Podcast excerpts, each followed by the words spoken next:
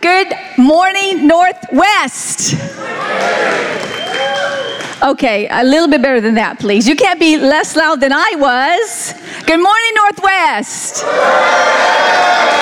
You know what? I heard all the people online were louder than that. Wow. I heard them all from the office. Good morning, guys. Welcome. This is the last Sunday of 2015. I'm going to say that I'm excited. And one of the reasons I'm excited to be here is because I believe that what I'm going to be talking about and sharing this morning is a key for some of you here. Many people come to Pastor Mark and myself and the pastors on staff here, and, we, and they say, I believe that God has something more for me. I believe that God has something more for my family. I believe that there's more to life than what I'm experiencing. And you wonder, what is the piece to the puzzle and puzzle's not the right word, but you all are friends, and so you'll work with me here.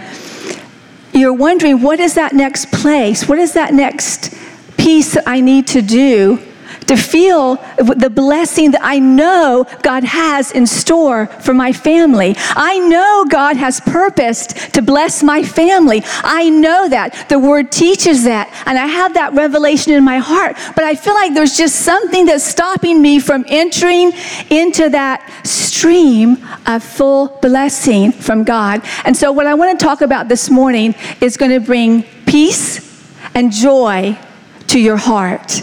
Amen.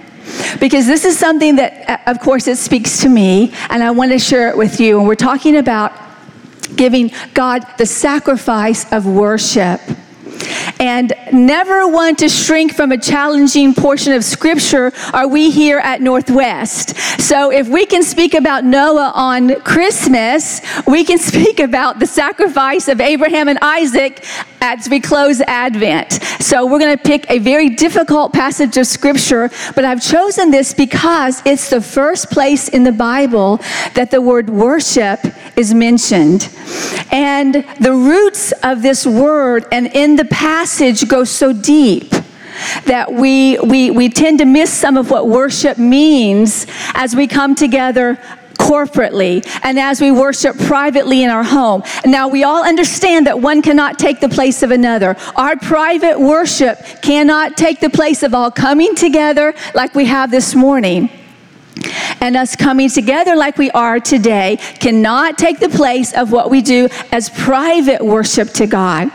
We understand that worship includes many things. It includes singing and dancing and clapping and twirling and words and an attitude. Uh, the actual word worship means to, to prostrate yourself, to bow down low before God.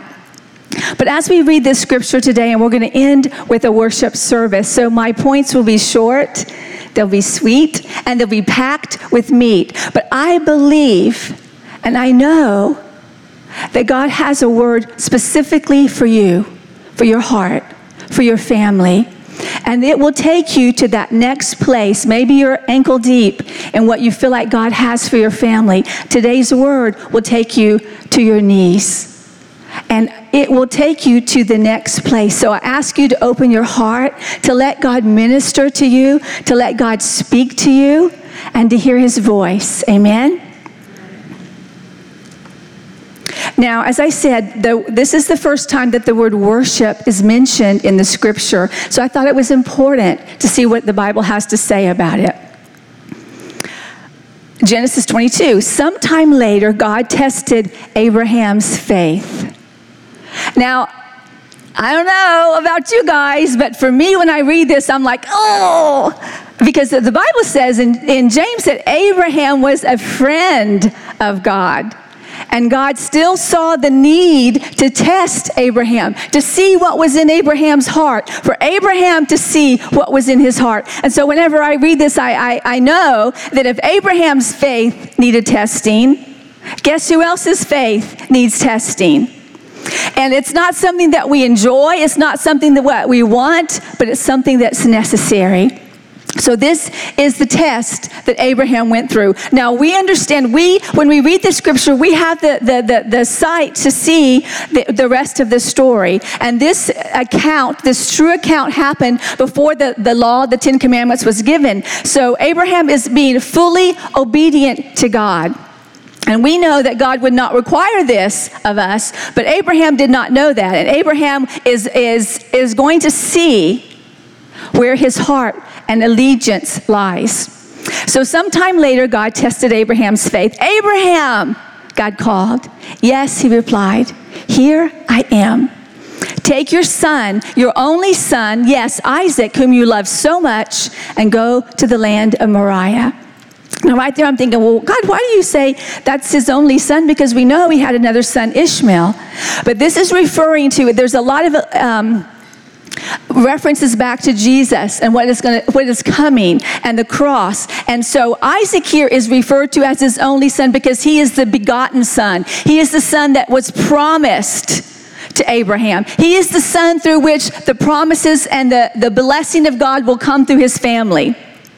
So go to the land of Moriah, go and sacrifice him as a burnt offering on one of the mountains, which I will show you. Now, this is a shocking shocking passage of scripture. And if you're shocked, you know, we're all shocked when we read this.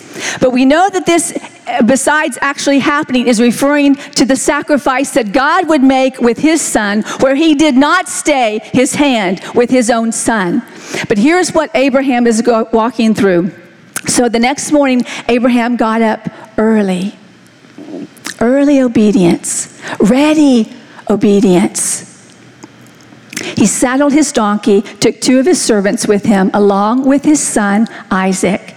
Then he chopped wood for a fire for a burnt offering, set it out for the place God had told him about.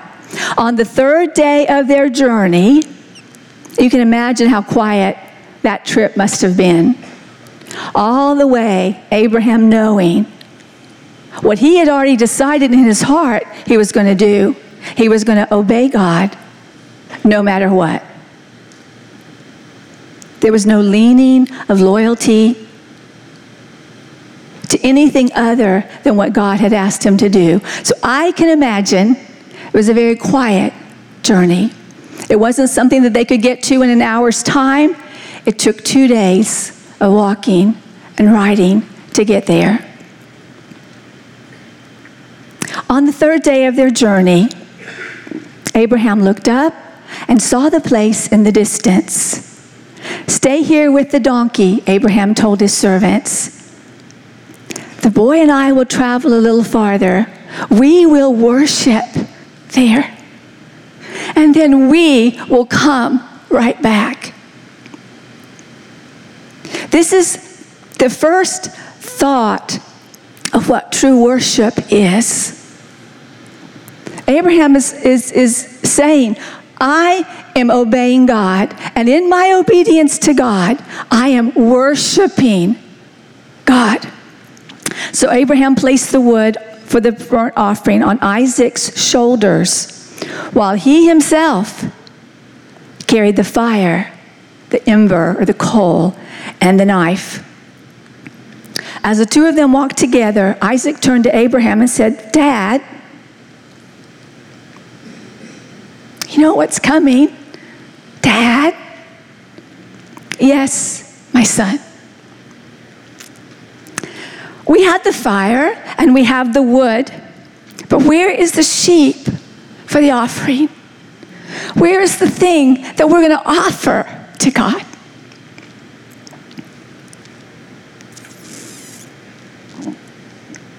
It's hard to read with tears in your eyes. Abraham answered, God will provide a sheep for the burnt offering, my son. And they both walked on together. When they arrived at the place where God told him to go, Abraham built an altar, arranged the wood. Abraham picked up the knife to kill his son as a sacrifice. Uh, can we even comprehend that? We can't. We can't even comprehend that level of obedience That level of submission to God. At that moment, the angel of the Lord called to him from heaven Abraham! Abraham! Here I am. Don't lay a hand on that boy, the angel said. Now you got you got to wonder about Abraham because this wasn't his idea in the first place. He's just being obedient, and all of a sudden they're going, "No, stop! Go! No, stop!" I just love it. Abraham, God bless him. Don't lay a hand on the boy, the angel replied. Do not hurt him in any way. For now I know that you truly fear God. I, I, I, think that's an interesting statement that the angel said. You have not withheld from me your son, your only son. It's interesting because you, you know he could have the angel could have said, "Now I know that you truly love God." You love me, you love God so much that you wouldn't withhold this thing that you love more than life itself. But he didn't say that. And he could have said, Now I know that you really trust God. Trust God with everything, with, with your, your, your future, with the future promises I have made to you. Now I know that you really trust God. But it says, now I know that you really fear God. Now we understand that fear in this word is referring to reverence and honor, that you really have an awe for God. It doesn't mean that you're afraid of God. You have not withheld from me your son. Then Abraham looked up, saw a ram caught by its horns in a thicket. He took the ram, sacrificed it as a burnt offering in place of his son. Abraham named that place, whew, no, he named it The Lord Will Provide. The Lord will provide. Amen. The first thing I want us to know about this before we worship God is that worship is a sacrifice. When Abraham said, We are going to worship God, he knew he was going to sacrifice something. A lot of times when we come into God's presence, I feel like we come into God's presence without, with, with not the right spirit. We come into God's presence because we are God's children and we are covered in the blood of Jesus. But I think we come into God's presence with a casualness that does not befit who God is.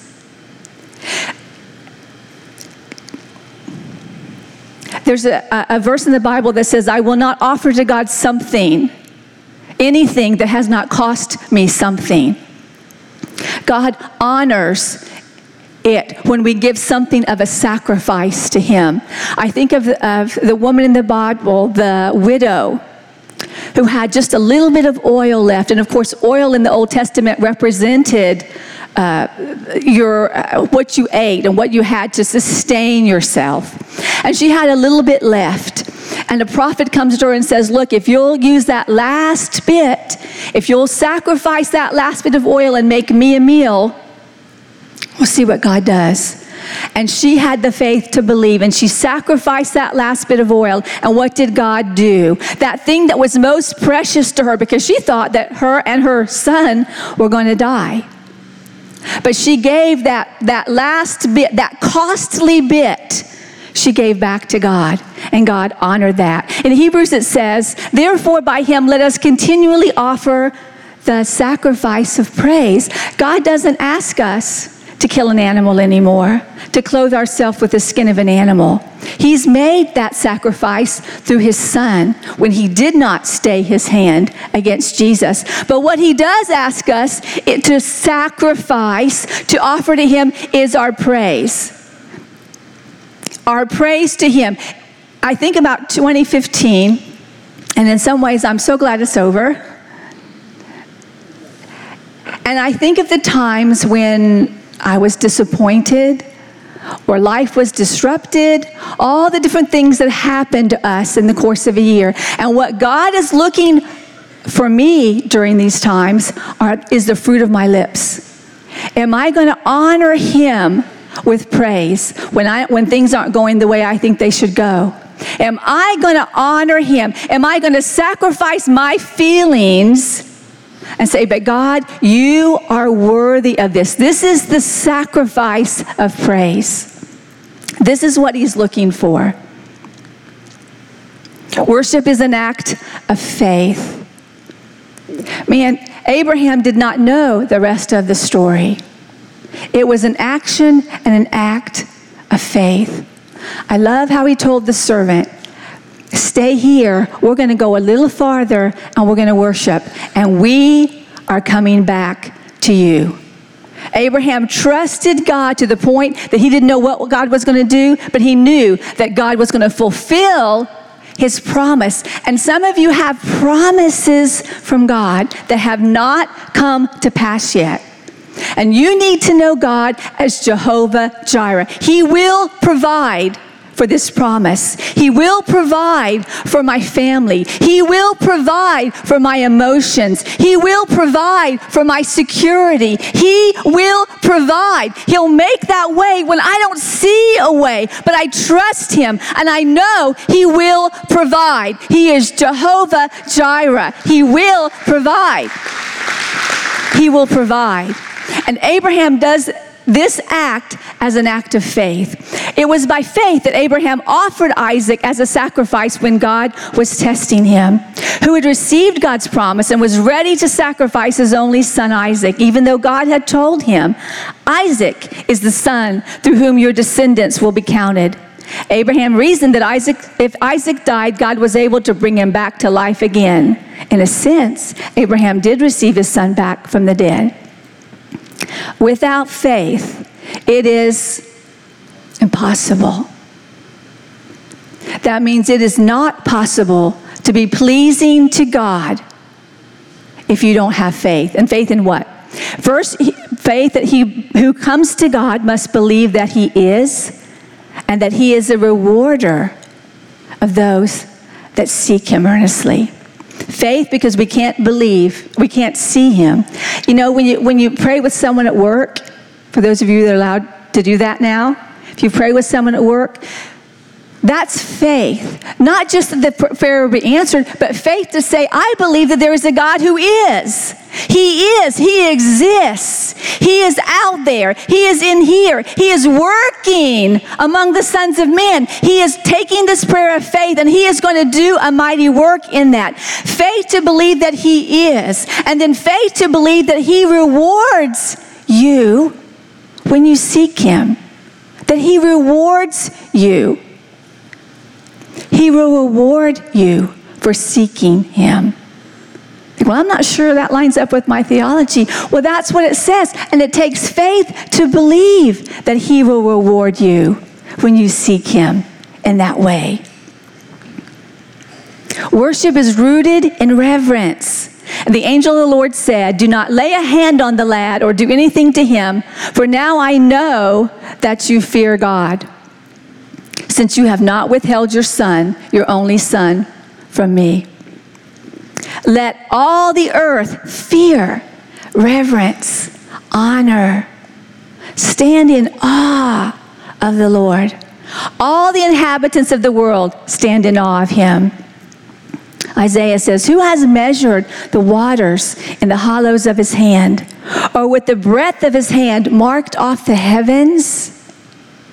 Do you know how many billions of galaxies they say there is now in space? And of course, we know it's ever expanding. Now they say there's around 500 billion galaxies. And each galaxy has billions of stars.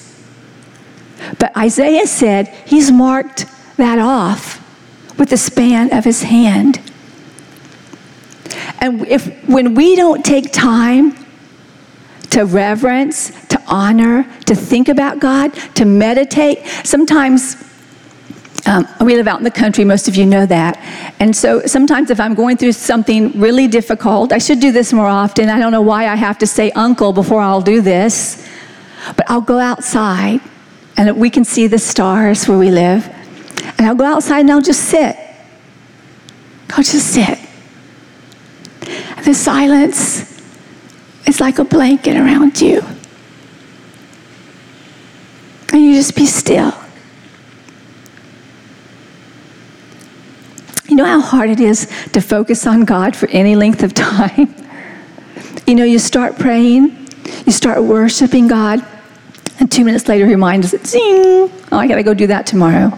Okay, no, I'm focusing on God. A minute passes, zing, I gotta, I gotta.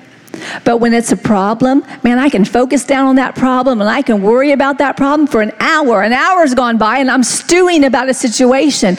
My brothers and my sisters pray for me. That should not be. So I'll go outside in the silence and I'll reorient myself to who God is.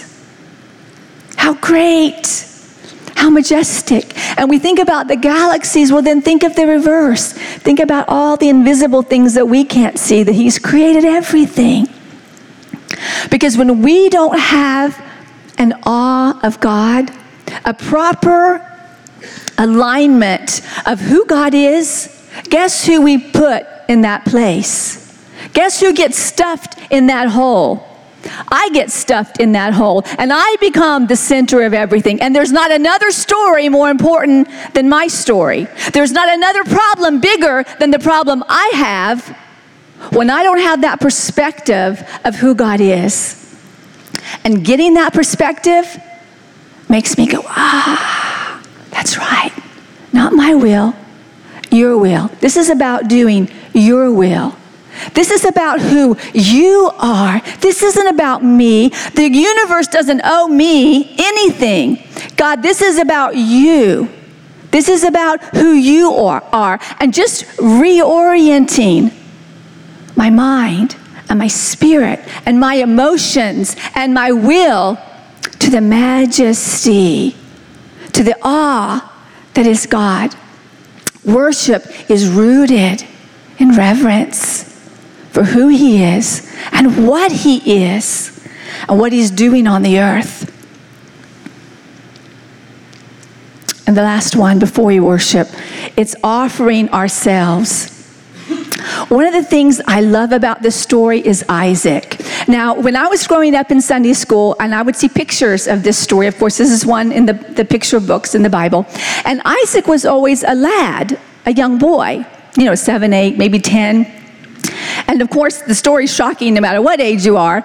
But actually, uh, there's a, a, a, respected historian called Josephus, and he says that Isaac was actually about 25 years old, and some other historians say he was closer to 30. But the point is, he was big enough to carry the wood for the burnt offering. He was a man.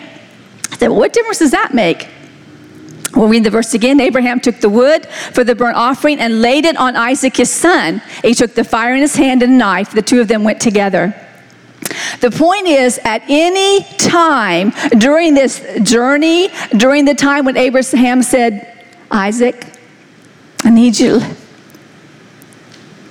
I need you to lay down. God's going to provide what we need to make a sacrifice that pleases Him. At any point, Isaac could have said, You know what? Thank you, but no thank you. Isaac was a man. He could have said, Dad, I love God and I love you, but I am not doing this. And Isaac didn't do that. Isaac took the wood on his shoulders and he carried it, and he was willing to be obedient to his father, even if it meant death. Does that remind you of someone else. Obedience to the Father. And Isaac is the one in this story that is so striking to me because he was willing to submit everything to God at his Father's word. I'm going to have the band come out. Uh, we're going to, and if you'll stand with me, please. I told you this would be short, but we're going to spend some time worshiping. I urge you, brothers and sisters, in view of God's mercy, because of God's mercy to us, offer your bodies as a living sacrifice. He doesn't want us dead on an altar. He wants us alive and breathing and everywhere we go, imparting the fragrance of Christ to those who are lost. He wants us alive to testify, to witness as to his greatness and his goodness and his mercy and his compassion. Offer your bodies as a living sacrifice, wholly acceptable pleasing to God. This is your spiritual act of worship. This is an act of worship to me that you offer yourself. You lay your own desires down. You lay the thing that is the most beloved to you. You offer that back to God and you trust God. You trust God. You trust God to resurrect it, to make it into something beautiful, to bring that missing piece.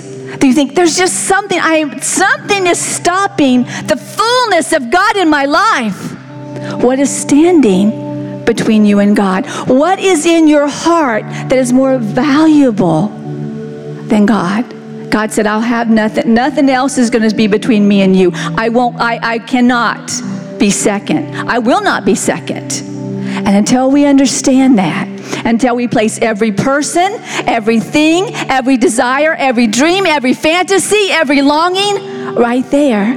There will always be something outside your grasp. I can't quite get my hand on it. God said, Don't have anything before me. Who am I? I'm the great and magnificent one. So we're going to take some time and we're going to allow the Lord show us is there someone? Is there something that is in the place of where he should be? We're going to let him touch us. We're going to let him forgive us. We're going to let him resurrect those things. And so, for those of you that would like to, I invite you to come forward and we're going to have a time of worship.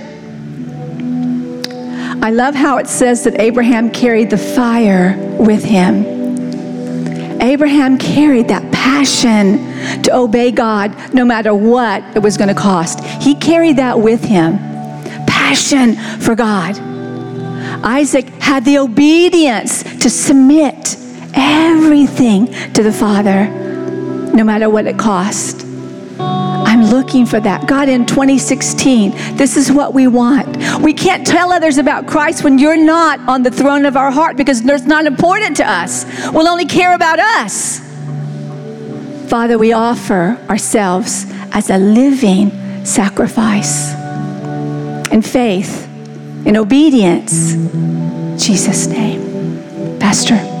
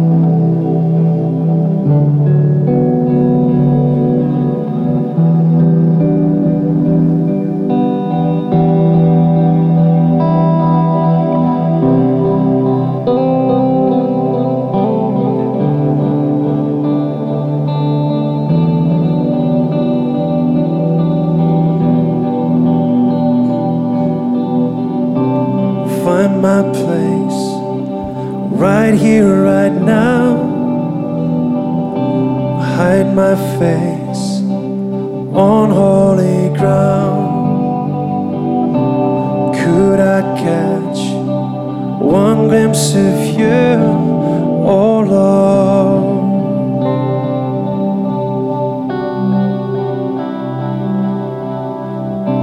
You made a way, a bit boldly come. I won't delay, restrained by none, just to catch one glimpse of you. Oh,